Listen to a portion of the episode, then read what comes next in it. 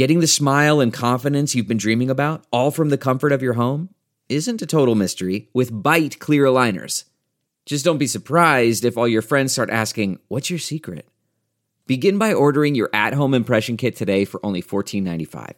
Byte clear aligners are doctor directed and delivered to your door. Treatment costs thousands less than braces, plus, they offer flexible financing, accept eligible insurance, and you can pay with your HSA FSA. Get 80% off your impression kit when you use code WONDERY at Byte.com. That's B-Y-T-E dot com. Start your confidence journey today with Byte.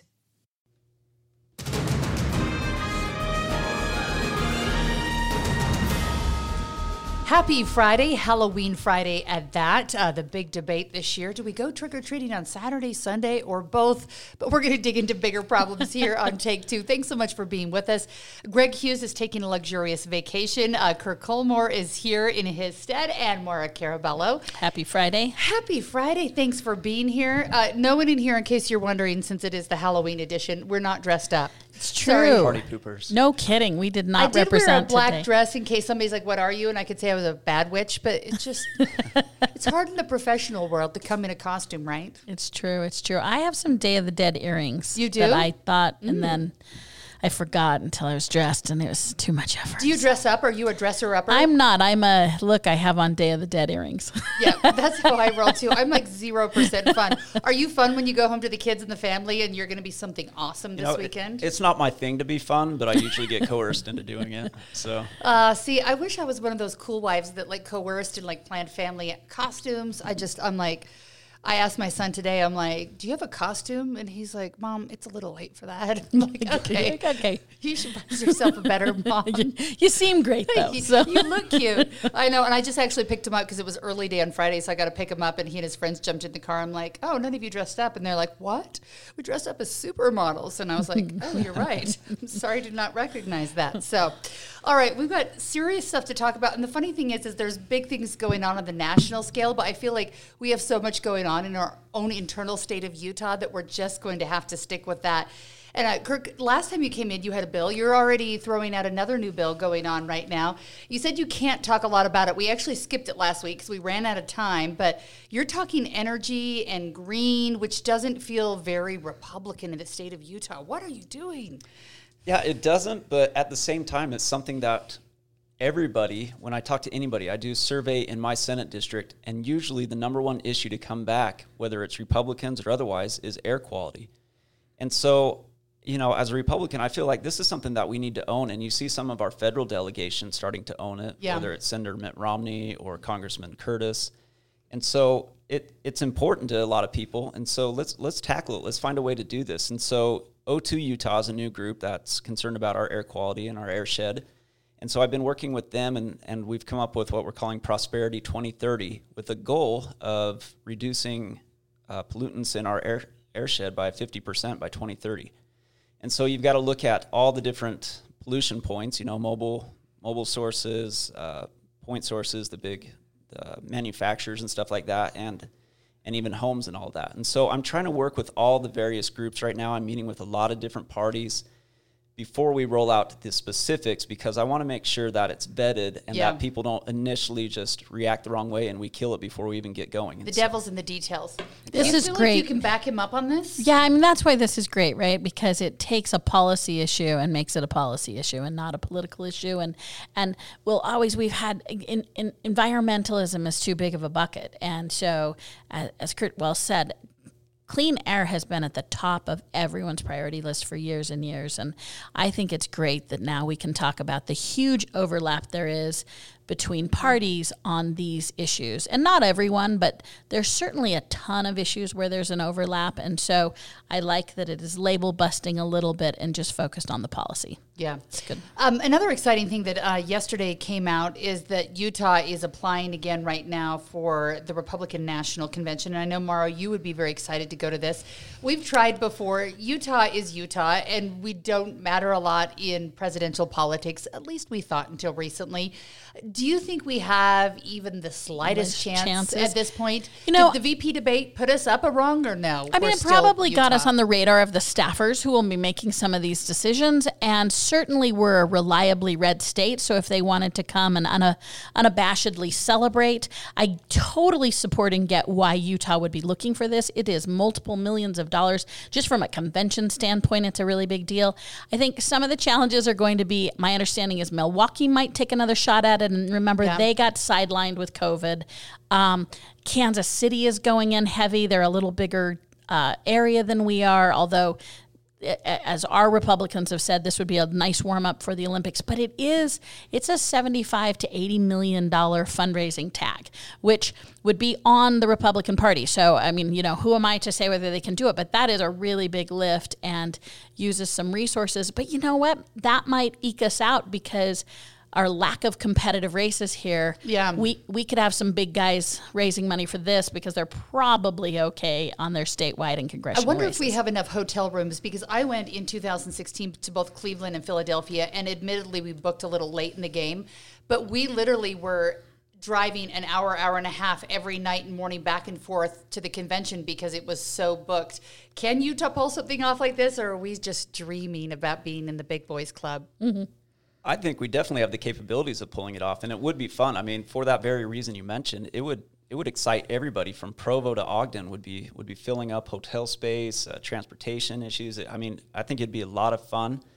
I don't remember the exact year, but I think it's like three or four decades since there's been a Republican National Convention west of the Mississippi, and so I didn't even realize huge. that west of the Mississippi they don't come. Come on, Right. When I think the one that w- they considered west of the Mississippi, if I remember, was San Diego. And not to discount California as west of the Mississippi, but that means the Intermountain West hasn't been represented. It- I Yeah. think I want to say that was in mid '90s, and I don't know when and if there had been. We'd ha- we we need to be mm. fun though if they come. You know, we got to dust off the boots a little bit because Oh, there's we- we a can be ton fun of when we need to hosting parties associated with all those conventions. For those of you who have been, it is it it's several nights of parties and gatherings. I mean, it is it is networking and partying heavy. You sound like you doubt us, Maura.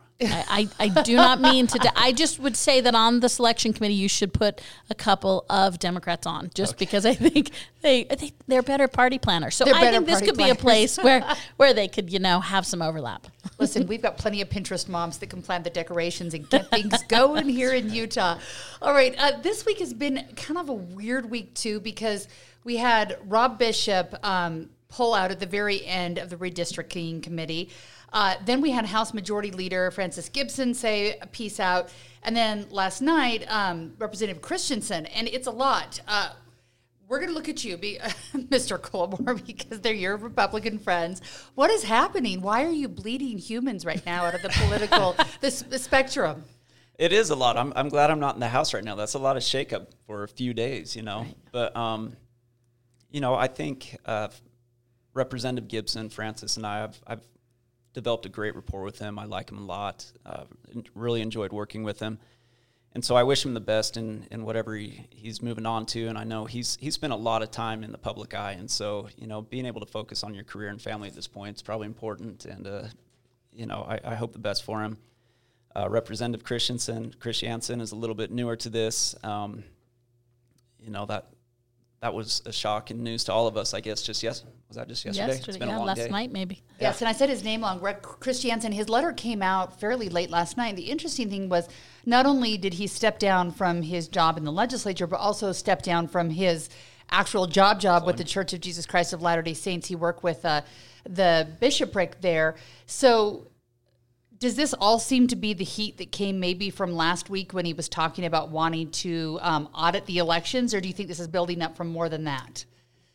I got to think it's building up more than that. I mean, I, I know Steve, and he's got pretty thick skin, and so I don't think anything would would move that quick. But um, you know, there, there's a lot of there's a lot of heat that comes with being in public office sometimes. And and if I read his resignation letter right, it seems like him and his wife or his family have been receiving some threats and stuff like that, and that that can be a little bit overwhelming and and uh, worrisome. And so, you know, I'm sure it's a culmination of a lot of things. Do you ever say things and your wife's like, "Why did you say that?" Because she she has to deal with it. Uh, yeah, Yeah. yeah, Yes, he does. There's there's concerns all the time, and you know, I, I don't know that anybody's immune to it. I mean, we all receive threats. I, I shouldn't say threats.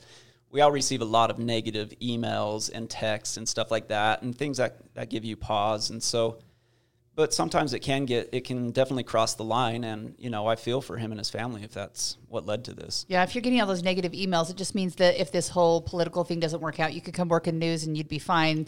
One day they're like, wouldn't we hate your outfit. You look fat in those pants. The next day you're not very smart. I wish you could read. You know, so Christiansen's is interesting because he resigned from both his day job and his volunteer job, and so that that is sort of from a political point of view, it's sort of interesting. was there timing. pressure from one or the other? You think? One doesn't know, right? But I mean, it is interesting. He's in the secular part of, of what the church does, and it, his was just interesting, and it felt so unexpected. Um, Francis Gibson's felt slightly more expected in some ways, but what it does bring out is what y'all are talking about, which is maybe taking a minute, uh, other than I mean, I moved to the intrigue pa- Yeah. part, but taking a minute and saying, "Wow, th- this is hard on family." I mean, hard hard on families. It's I don't think people realize how there's very little compensation, and I would be for more compensation. We're in this awkward place in which we have a lay legislature, which I think many of us like, meaning it's not a professional legislature. But if we don't think for a minute it's not real time that cuts into jobs and it cuts into family time and the pressure, and then snarky you know social media world where everyone uh, where elected officials aren't real people so we get to say whatever we want to them and you see both of these representatives citing that at one level saying man i'm tired and it's been a, big lift for my family. And you know Christiansen hasn't been around for as long so i'm not as that seems a little different to me, but certainly for Francis Gibson, he's he's he's done this for a long time. He has, as leadership, you even double the hours you're spending, and you're often the focus. Um, and he, you know, it'd be interesting. He was sort of one of Greg's front guys, and they were doing controversial, revolutionary things. They have taken a lot of slings and arrows, and so I can see where he's saying, "Wow, it it gets hard." And I think we forget to humanize the fact that they are putting in a ton of time. And mostly, I mean, we all know this. Who do you receive feedback from? People who are mad, right? Very few of us bother to write and say, Attaboy, thank you, good Yeah, work. great work today. I love I love what you did. for serving. yes. Do you feel like he maybe pulled some of this on him with asking for the audit after there were no major problems with the U- Utah election? Or is that his job? He's represented to represent uh, the people in his district, and if that's what the di- people in his district want, you know, he can call for these I mean, this is where Christiansen's. I don't know how related it was to it, but he certainly picked one of the most inflamed issues that had traditionally, until this point, uh, and I'll even evoke the Republican Party, through most moderates' point of view, this is a fringe accusation. And most sources have said, we don't have fake elections. We had real elections. And so he really brought that to Utah, who has one of the most stellar reputations in terms of election security. So he, he was playing with a highly politicized issue. Um, and, and I think got the feedback of that. Like it was pretty immediate and pretty consistent, albeit short period of time. But I have to say, wow, you as a representative, you took on what is perceived as a boutique, really highly inflamed political issue. Yeah. And I feel like if you take on an issue, whether, I don't know, I feel like every issue you take on right now, I'm sure you get flack. And if you're on social media, you immediately feel it. And even if you have tough skin, sometimes I'll tweet a story and like just the stuff that people will tweet back in response, I'm like, wow, where is this coming from? And you're kind of like, oh, it should be water off a duck's back. But I mean, people read comments, these are real, it gets inside of your head. And, you know, maybe some of it, you know, you should hear, some of it is just like, okay, why are these trolls on the internet? Maybe they Right. should go do something else with their time. But people are insane right now. I saw a video on Twitter. I think it was uh, Senator Sinema went to somebody's wedding. I don't even know if it was someone that she knew very well. And the mom came outside crying because there were. Um, People protesting loudly and they were trying to have the wedding oh, ceremony. wow. And she was like, please, for the love of everything good and holy, just let my kid get married here. And I'm like, why? How have we gotten to this point that we're just that angry and nasty that we can't let people live their lives? There's an appropriate place to go protest or let people know how you feel. If you want to email and say, hey, I don't like your bill, that's fine. You can come make an office hour, but people are just not very nice sometimes. So, There's, so a, there's a lot of angst and to- toxicity out there right now, right? There And- is. Yeah. And I think it's, you know, we all know it's exacerbated by COVID and all that, but but I think to both of these resignations, that definitely plays a part. I mean, we're a part-time legislator. legislature, and it looks like and it feels like we've been full time for about a year and a half now. Right. You know, there's the the issues and the problems are relentless, and so there's been a lot more time than I think has has tip, has been typical in the past. Yeah, I think that's true. Yeah, true. I hadn't really thought about that, but I mean, I think most of us probably don't have jobs where we can take time off and go to just the legislative session. When you look at it, still a big hunk of time, but when you think about all the special sessions and um, what happens, there's been a lot going on, and we'll talk about the next uh, one that's coming up. But I wanted to get to Rob Bishop. He was the third one, and I guess essentially the first one to step down from a position this week. He quit the redistricting committee. Um, no replacement's going to be made was this a political move just so the legislature, so when you go into session, can say, ah, this was unfair, we can't use any of these maps? Do you really think that he had issues with it? What do you think's happening here? Well, I don't know that it's orchestrated, but I think it definitely highlights that redistricting is, in its nature, a political process. I mean, if we want to try to take the politics out of it, this is politics. This is a very definition of politics, and I think I think it just highlights that no matter what, when you start drawing lines, there are considerations that come into this that people are going to disagree with, and you can always yell politics or gerrymandering. And there's just no clean, right way to do that, no matter what your organization is. You can have a quote unquote nonpartisan, independent redistricting commission, but politics comes into play. That's just that's just the nature of what this is. You have a lot going on. Have you had time to look at the maps and look at them and see if any of them seem realistic? Or are you ready to say, okay, this could work or this isn't going to work? Well, I, I am on the legislative redistricting committee, so I've spent many, many, many hours with maps over these past few months, and particularly last week or two. And you know, I think we are we are getting close. the The Independent Redistricting Commission pre- presents to us on Monday, and so even though some of their stuff's out there, that's when we'll really have an opportunity to to look at it and review it. And so there's you know, the special session is scheduled to potentially begin on November 9th. That's only less than two weeks away, but there is a lot of work and a lot of hours that are going to go into this over the next little bit. So, for people that don't know how this works, we've got the independent redistricting committee that came about because people voted and wanted this to happen. Then you've got the legislative redistricting committee. Why do we need two committees? How does that work? How do you come together? Or is the legislative committee just trying to do what they want, anyways, and it doesn't matter what the independent is doing?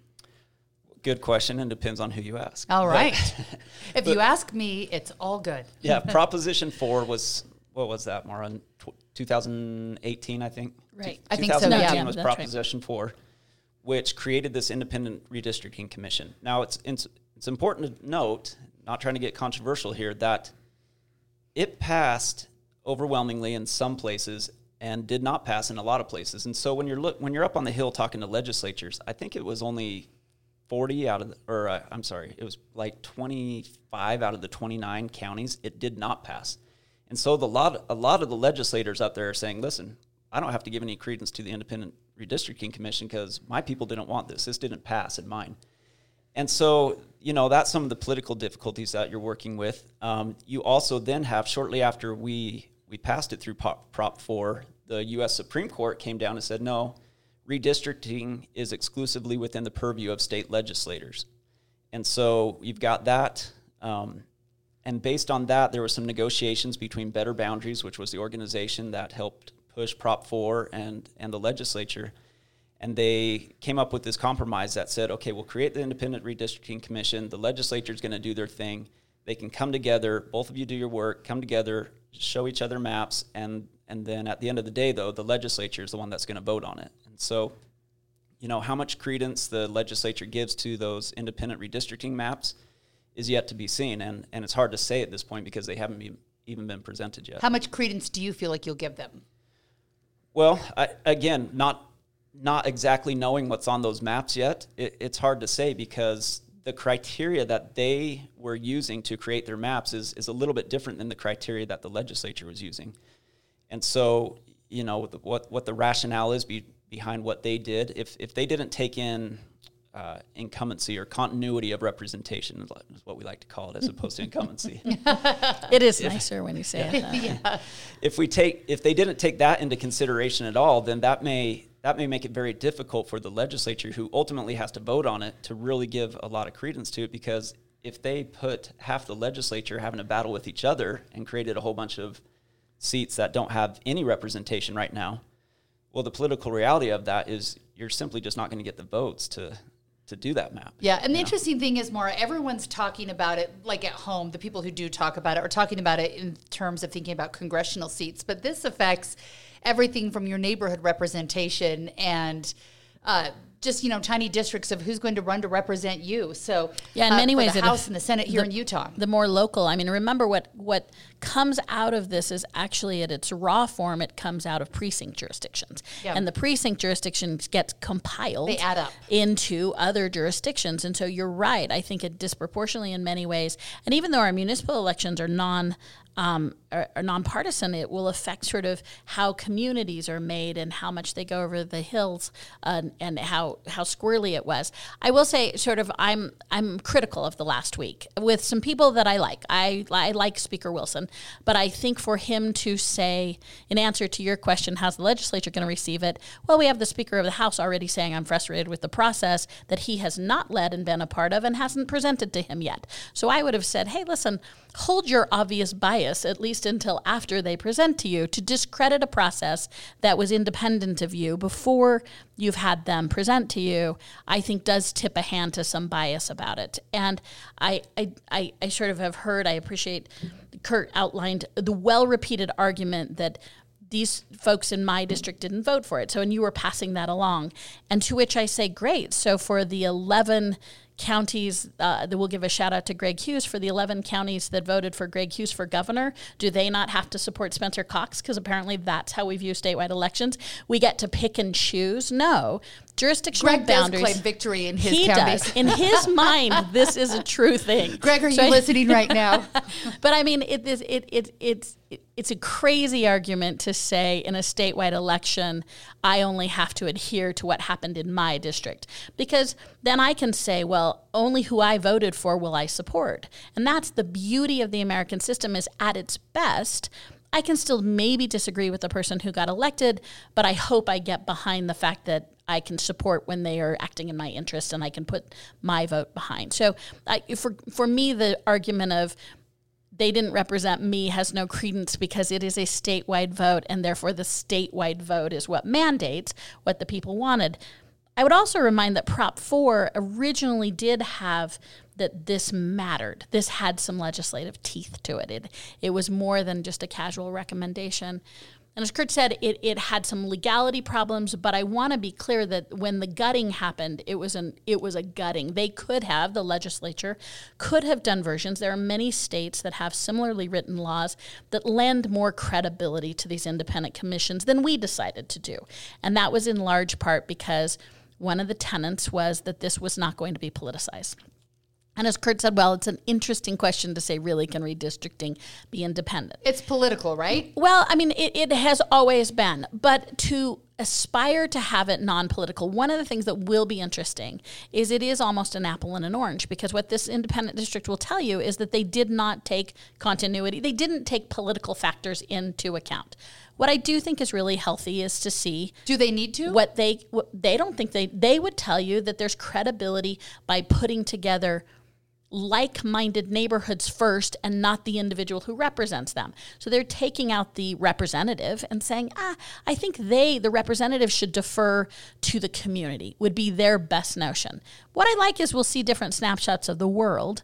I um am not very hopeful that the legislature will do more with this than they do with, let's say, the governor's budget, which is quickly throw it away.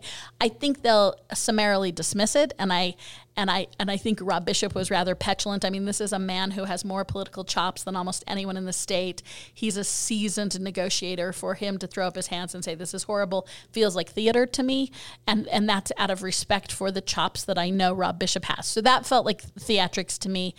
I suspect the legislature intended either way to summarily dismiss it, but I am interested to see the difference between the two. I suspect, in my mind, that the independent district probably hasn't taken enough politics into effect. It is a political process, but I I like seeing an alternative to what I think is a hyper, perhaps too political of a process when it comes to selecting. Because the other misnomer is that there are no Democrats and they are incredibly consolidated.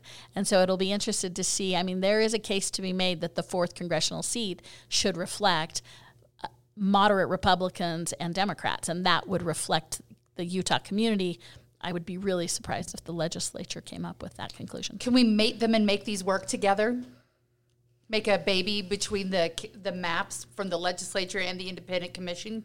You Can know, it I, work? I think it's possible, but but again, nothing's been presented one way or the other yet, and so it's hard to it's hard to see how far apart we're going to be. You know, Yeah. at, at this point. Um, tomorrow's point, I, I I'm really excited to see. You know, we focus a lot on Utah, but these independent redistricting commissions have, have been a have been a thing, have been pushed by organizations throughout the country, and so a lot of states have these, and and you're seeing Democrats this kind of backfire. To be frank, Republicans and conservative uh, ideologies have kind of dominated the the state level politics for for a lot of the country, and so these were these independent redistricting commissions were were an initiative by the left to try to balance that out. And it's interesting because it's kind of backfiring on them in some of these states where they where they got these approved because they have Democratic or, or Democrat legislatures, and now because the Republicans have an outsized voice, right. and yet they feel they feel more of an obligation to give you know to give a voice to these independent redistricting commissions that it's actually kind of backfiring on them. in careful these what blue we ask states. for. Yeah. Interesting. yeah, it's more about the seat that you're in than the party, right? They sw- they they switch seats depending on the state they're in. Yeah, sure. and I really, I mean, I respect the work that's being done. I know it's tough work, whether you're on the independent or you're on the legislative side.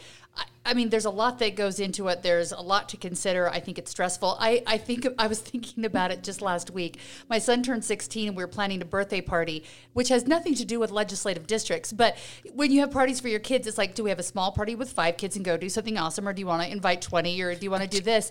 But always, when it comes down to it, it's like, well, if I invite this one, then I have to invite this group, and if you invite this group, then I got to invite this group, and if not, this kid feels bad and gets left out.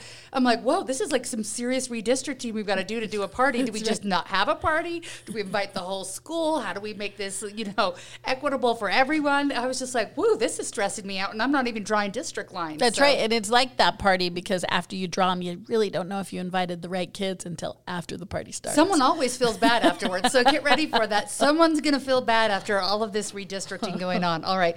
We will um, hold on uh, tight and see exactly what happens there because I do like to see actual maps so we can talk about them and see where it's all going to go. Um, there is a special session coming up. Um, how special will it be? And uh, we're going to let the person who actually is part of the special session go second. What do you want? right, the peanut gallery Yes. will start.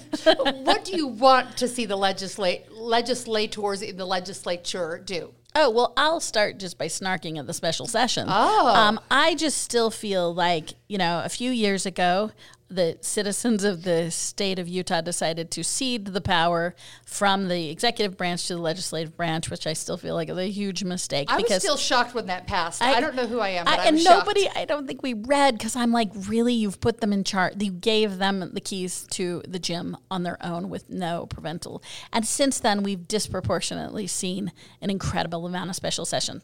It'd be unfair to not insert COVID into that because most of these have been COVID and they needed to be special sessions, and the executive branch would have called them anyway. But the list, the call on them sometimes starts out. The first rumored call is like page three and four, and then to their credit, they're winnowing it down. But I still think we have too much on the call. So, one of the things you'll see me always be an advocate of is do less in a special session. Do big things that fall and qualify into the category of we really, really, really, really can't wait the two more months until our regular session starts on January 18th. So, um, there's there's a, Vaccine mandates, does that fit in in your book? I don't think so because at this point it's a political toss. It's not a. I, I don't think it has any merit from a health toss because I think we should be listening to our health advisors at that point. I don't think we need what we have now, which is anti legislation. Um, but we do have some pending issues that I think, and we have some budget issues. And I do think the complexity of ARPA money, the federal um, payout money, has to be dealt with because there's almost too much volume there right now, and you've got to stop chipping away at it. Otherwise, they already are squeezed with the 45 days they have. So the pandemic and the associated work related to that, I can see why you want to put that in an after school club, if you will, because it's just already on top of the work you have to do. So, I mean, the stuff we're hearing about that, I've heard two or three things like Dixie, I don't. I'm, I feel like that might be able to wait for a minute. I really, again, I'm speaking ideologically or philosophically, in which I think you should have as little on the call as possible.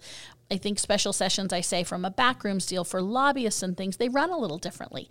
They're a little quicker. They have a little bit of operative to them that I, I think it's nice to steer clear of seeing that just the operators can operate in those gavel in, gavel Mm-hmm. out sessions. So I, I think Dixie can wait. I think it'll be on the call. Um, I do know that there were some organizational changes in some independent organizations, and I think they've taken those off. Uh, what you'll talk about next week, I think that's really healthy that they took it off. So So Senator Cullimore, who Yes, actually who will to be a part participant. this, do you know what's on the agenda already, or are you waiting anxiously like everyone else to find out what you'll actually be meeting about? Well, we've we've got some ideas, and I'm going to pass the buck a little bit because this one is actually going to be called by the executive right, branch. yes, This is not the legislature. This is not us this time. Yeah. Um, but no, certainly. I mean, the whole point of this one is for redistricting, of course, and then a few other things are going to make the call. Likely, the Dixie issue will make the call. The uh, addressing vaccine mandates will probably make the call. That one's probably going to be on there just because there there is a lot of pressure on the legislature. I mean, hundreds of emails a day. I think each legislator is Yeah. receiving right now, one way or the other and there's a there's a feeling of an emergency there because so many businesses are implementing these mandates and some people are feeling like their their employment or they're, they're facing job termination if they don't if they don't do something and so the state is looking to address it because there is a perceived emergency So let's talk about that. Your side hustle, or maybe your real job. You're an attorney. um, yesterday, Harmon's, a locally run business here in Utah, um, decided that they would, if you don't um, get the vaccine, and I don't know if they gave a date, that you would pay an extra $200 a month on your insurance. Can they do that legally? Um, is it just, sorry, go get a job someplace else? Or are there questions when businesses start to do that?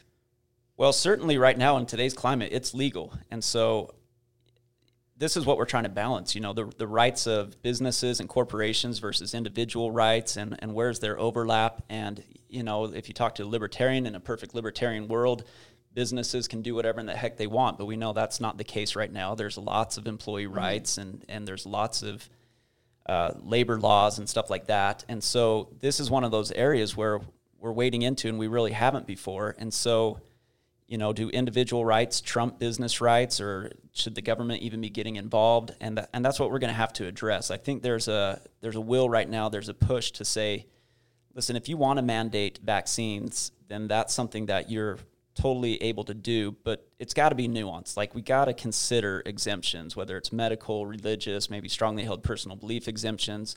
Do we consider uh, prior contractions of COVID, you know, natural immunity and stuff like that? And so that's what's probably going to be discussed and debated in, in the special session. Where do those nuances and those exemptions fit in if if uh, businesses are going to mandate this stuff? One of the things I know that have been a concern in other states, and it could be here too, the U has had um, something in place for a while, but IHC coming out this week and saying that all of their staff, um, caregivers, would need to have the vaccine. I think it's by January. Right now, we're already worried about having a nursing shortage and whatnot. Is this part of what you're hearing from the community on saying, I want my nurses and doctors vaccinated, or are there some that are calling you and saying, Hey, I work at a hospital and I don't want this. What do I do? you, we're getting all the calls, all of the above right now. And so we, we are getting a lot of employees, um, medical professional employees that are saying, I, I don't want to be vaccinated for whatever reason, but I'm going to, I'm going to face job termination. And we do have a labor shortage, not just, not just in the healthcare, but everywhere. And so, you know, that's something that we, we feel like we probably need to address. And, uh, you know, I don't, I don't know what it looks like. I mean, I, I can appreciate why, why businesses want this, and and particularly in the healthcare industry. But without any nuance, just saying you have to get this vaccine, I, I I think that's I think that's too broad. I'd be interested. You know, a statistic I haven't heard is what's the normal drop off rate for restrictions? So, what I say is so we have all this heated about COVID, but you know, people don't take jobs because the commute's too far, or the salary wasn't enough, or they don't want to work a swing shift, or the hours don't work, Yeah. or you can't lift what is required, or you didn't ad- adhere to other health and medical conditions that were required for that job. This is not the first time in um, employment history where a requirement of a job, a mandate of something, whether and, and it's a mandate of a behavior or a personal test. We've required vaccines for years. That's that's not new in Although in the state of Utah, you can still there's three different exemptions here in the Right. state of Utah with health, medical, and it's not philosophical. What do we it's call religious, it here? but it's not. It's like It's- a Strongly held. strongly personal held Strongly personal held personal. belief. Yes, Yeah. that's the word. so and and I think that's the caveats that that Gert's t- talking about. But I mean, I look at Harmon's. I'll come back to that. This is one of in my mind Utah's best run companies. They value diversity. They hire the un the unhireable and ma- the less than desirable hires. They have amazing leaves. They give to the community. Um, it's locally owned. They have been a consummate. I think not only a successful business, but they have been one of the strongest community minded businesses that we have in town. And this is a fourth generation company.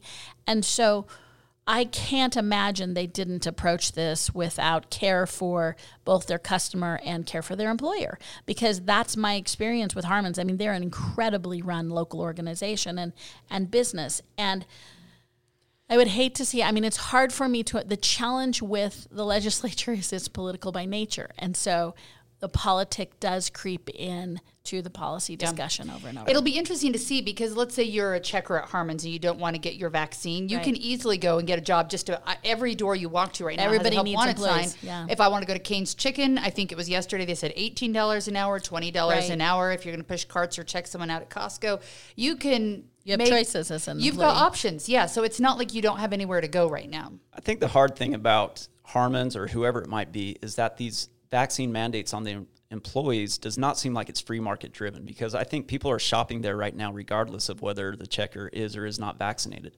This feels like it is companies doing the, doing these mandates at the behest of the federal government. And that's where it gets a little bit tricky and, and where it doesn't feel like it's a free market approach. You know, this is where it feels like this is federal government or political pressure or media pressure and not driven by consumer pressure. Yeah, I'd be hard pressed to say that Harmon's cares more about the federal government than their bottom line in many ways. And I think their bottom line includes their employees and their health and safety because grocery stores are working on the margins anyway. I feel like they're I- I- self-insured, though. Don't you think I that it's like- them not wanting to get screwed financially right now?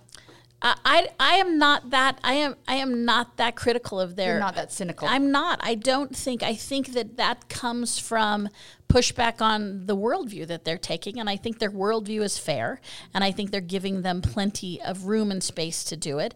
And as you said, they have the employees have options.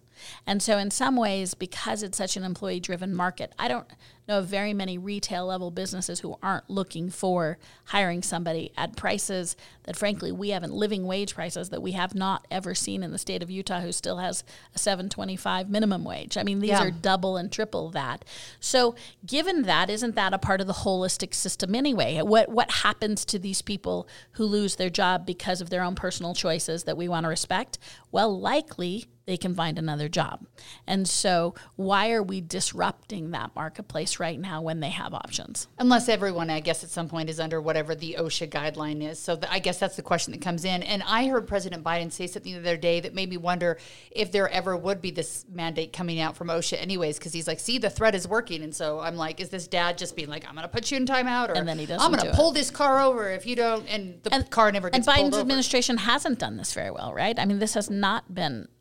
He did lean in heavy on the threat and doesn't seem to be legislating it. yeah. There's- there was a federal court ruling in D.C. this morning too. That uh, at least I read about it this morning. That said that whatever, whoever the employer was, I can't remember if it was a federal agency or if it was just an employer in D.C. But that if they did not consider at least consider religious exemptions, that Right. the case couldn't move on. And so it's it's being challenged at this point, um, even even though there's not that federal mandate yet.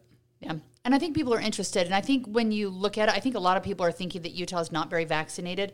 I tweeted the numbers yesterday. I have to pull them up. But if you look at the 12 and over age group, I mean, the vast majority of Utahns are vaccinated. It's like 72% that have had at least one shot, I think.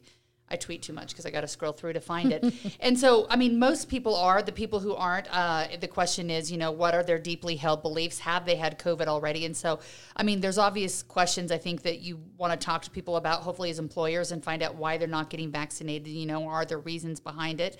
But um, Utah, I don't think is lagging behind other areas where they drastically are, you know, not getting those vaccines in.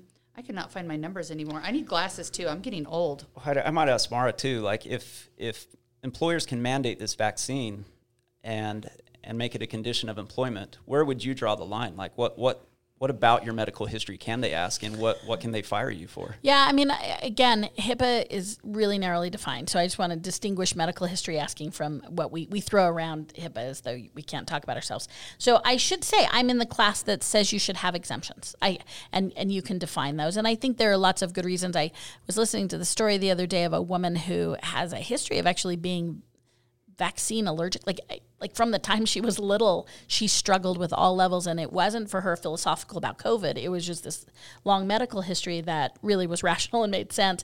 That is to say there are lots of different kinds of people living lots of lives that are thoughtfully and at the end of the day i'm very western about the independence but i don't want this to be a political big gear but rather to say yeah, there should be thoughtful, I think, opt out for everybody. Um, but I don't think it is, you know, the I go back to the 70s, 80s, 90s when we're talking about who gets to smoke pot, and everyone's like, yeah, it's part of my religious tradition, right? I mean, I think it really needs to be uh, personal to the person, so there's flexibility there, and that's vagueness to the law.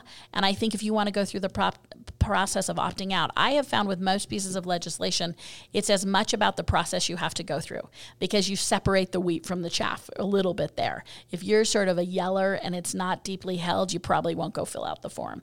But if it is meaningful to you, and whether it's personal or whether it's uh, health related, then let's always give someone a process to opt out. And so if I were a member of the legislature, I would want to focus on that process even less than the definition. I would say, listen, I, I can be fluid about the definition because I will separate how serious people are by the process that they have to do to leave that behind because the definition's really hard that what are you going to write the long 8 pages of the who who who but if you make it a process i don't mean unduly hard but yeah. like any effort. Yeah. well, everyone always says follow the science right now, and I feel like in some ways we don't um, completely follow the science. You mentioned people who had COVID before. Greg likes to talk about that a lot. But natural immunity, when you look at the definition of herd immunity over the years, it's I mean, if you've had chickenpox, you don't go get the chickenpox vaccine. Right. And so I feel like we need to take, you know, some of that in, like, take a step back, take a deep breath, don't make it political, and just say, you know, what makes sense science wise. I did find those numbers 75.1% of all eligible Utahns 12 and over have had at least one dose, and 67.4% uh, are fully vaccinated, which to me is a, I mean, I think a fairly high percentage that we've got here in Utah. One thing I think is interesting when you're looking at people, I think there are people who are worried about side effects. And, you know, not everyone's going to have side effects, but some people are. I did a story, I want to say it was in February of this year, and talked to three different people just because we've been hearing so many people. One person got the normal flu like symptoms, was fine a couple days later. Someone else had um, really weird swelling lymph nodes, but eventually was fine. And then a third woman who they believe afterwards it was an anaphylactic shock where her throat closed down. It um, broke her vocal cords and made it so she couldn't breathe. She was in the ICU. Um, was on the mend when I talked to her at home. And I was talking to her husband the other day, and I'm like, these are the kind of people we really have to be thinking about. She's only had one dose because after the first dose and you almost die, you're not like, hey, what day can I sign up for the second dose? And they're at the point where um, they want to go on vacations, they want to go to concerts, they want to live their lives.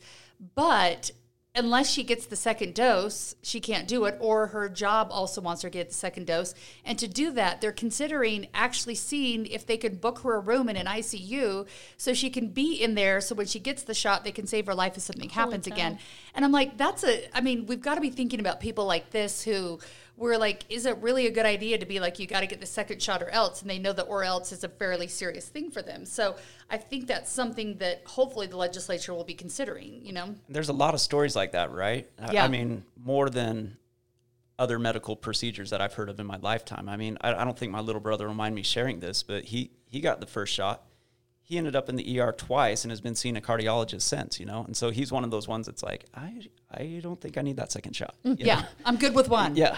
Yeah. And so I, I think we do need to take that into account. And and it's interesting, the numbers you gave us for almost any other disease, we'd say, hey, we have succeeded. We've we've hit that herd immunity. We're we're doing great. And yet there's still this constant push to get Yeah. every last person and, and some people might ask for what? Yeah, and we've had 600,000, close to that, I think. I haven't looked at the numbers yet today, but we're getting close to that number um, that have had COVID, who've actually had the positive test, which one would assume more than that in the state of Utah have been sick. And when you add that to the numbers of people who've been vaccinated, um, I mean, it's not 100% bulletproof if you've had COVID or if you've had the vaccine. Obviously, there can be breakthrough cases, but we should be nearing, you know, the magical herd immunity at this point. One would assume because we only have just over, is it 3.2 million in the state? I don't know. Yeah, around Right. that. So, I mean, we're getting to the point where we should be being like, okay, cool, we we're done with the pandemic. But I don't and know I if think we some are. of these last pushes are to get people there. uh, Frankly, I, Yeah. I, again, I'm I'm holding true with the two of you that I think we need to opt out of people, but those are still the minority, and so you're still legislating or policy making for the majority. I mean, that's sort of how law works, and and so I think I think I would be thinking of it as an opt out for the minority, but not politicize it. And so I do think these pushes, most of us are tolerating it. Um, most of us have that some of the where we are now is because you've already gotten sick and you have immunity Yeah. one way or the other. I do think what we're talking about though that we haven't seen is the maturing of the conversation. So I get why we were in a full panic 2 years ago. We we didn't know much about it and it was There's a lot of questions, And I yeah. still feel like Heidi you've said this week after week which I believe which is we still sometimes are like blanket on this like we know nothing about it we you know and it we should know more now and we should be able to be smarter than 2 years ago about and we do this with other forms of medicine you know at the end of every long speed read is and if you're allergic to it don't take it and you you've been to the doctor and they're like if this doesn't work for you we should try this we don't Yeah. seem to have reached that maturity level with covid it is still either all in or all out as opposed to the nuances of medical care i think maybe we're past the the free fall where we were just freaking out and it was like i don't know do do something to stop this Absolutely. and and our conversation our political conversation has not kept up with the fact that maybe we could be more strategic not so blanket about everything Yeah. I, I think you're right. I think we're at the point where okay, let persuasion take over and not coercion. And so I think I think that's the policy Yeah. that we're trying to address. And that's good. And I think people recognize there there's risk. I mean, we did a story about a gentleman this week from Utah County. He was 28 and died. I don't know all the details of his case, but people are dying from COVID, and there are people getting you know sick from the shot. And so you know when there's risk, you got to give people you know options and choices, and we've got to be realistic and talk about it, uh, not like my way or the highway on you know any end of the spectrum, because you know there is a spectrum of things that you have to look at. So I think that's the important thing is just like digging yourself out of your hole where it's just like you know this only tunnel vision that you see and you know listen to other people. So i'll be interested to see how that all goes. So we await to see if peace and love happens. Uh, we got to end on something nice here. Did you guys see senator romney's tweets? Some people were like so mad at him because he was trying to be fun on twitter and some people are like i love this senator romney you're so cute. He uh, did some memes. I don't know if you saw him where he dressed up as ted lasso from that apple series but he also mixed in coach taylor from is it called Friday Night Lights? Saturday Night Lights? Friday Night Night Lights. Lights. Uh, because he used that theme um, for his run when he ran for Senate and president as well. Uh, did you chuckle, chortle, say, oh, that's cute? Or were you like, I hate this? I am going to channel our earlier conversation Mm-hmm.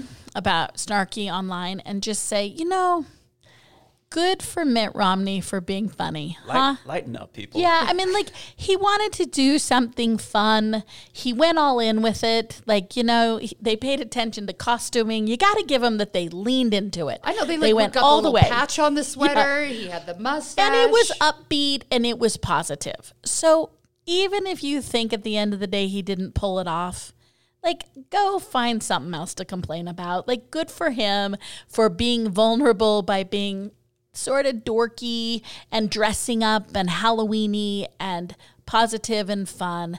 Um, this is what people said he was missing when he ran for president, That's right. So- and so, like, whether you liked it or not, give him an A for lightening it up a little bit, being funny, not being so stiff. I thought it was good fun that they even took the time to do it. Successful, I'm not sure, but I don't care. I just appreciated that he was having a good time with something. Everyone was reading so much into it. They were like, you know, biscuits with the boss. Should he be calling Sinema the boss? Were you were you bothered by that? No, again, I thought that that was all just like lowest common denominator. So the only thing, so I shouldn't say this because I'm going to contradict myself. the some of the not so nice memes though were super funny. I mean, some of the eye rolls and the so just like let's leave those as standalone theater. Some of the responses that said he wasn't so funny were pretty funny, but no, those were horrible trolly things. And I was like, the guy was trying to do something. Trying to be fun. yeah, just trying to be fun.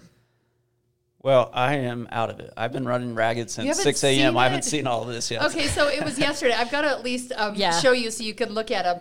But uh, the funny thing is, is that um, I don't know. We just live in such a bizarre world right now where everyone gets mad about something. And um, have you watched Ted Lasso? Do you know what Ted Lasso is? I've seen an episode, but my wife's seen it all. Oh, I'm she familiar. has. So part of it is whether you're, you know, a Ted Lasso fan.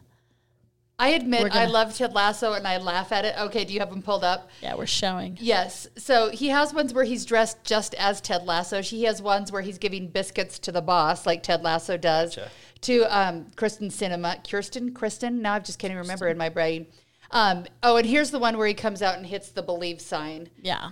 And uh, so, anyhow, I thought they were a good fun. And interestingly enough, it came after the SNL weekend too, where um, Sudeikis, who played him Yep. when he was running for president, played you know the milk chugging, you know, I Romney. didn't even catch Yeah, that. and so I was like, you know what, you can have fun if people play you on you know SNL for years, and then that same guy's there. You know, why not? Good fun. Yeah. Good fun. Way to go all in on it. He looked great. I hope I never get to a point in my career where someone wants to play me on SNL because I just don't want to see how somebody portrays you, right? That's the scary part. But anyhow, he tried at Halloween, and why not? We need more fun in the world these days.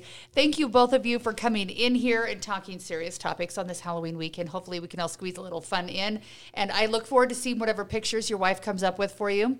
Here's something fun about your wife. When I was trying to Google you earlier for something, I don't remember what I was Googling. I look up your name. The first thing that comes up in Google is your wife. They Oh, good. Google mm. your name and then wife. Everyone wants to see your wife. Good, so I'm glad. Oh, there you She's go. like the number one Google search for you. So All there right. you go. Tell her she's top on Well the done. list. She's much more fun on social media She than is. me.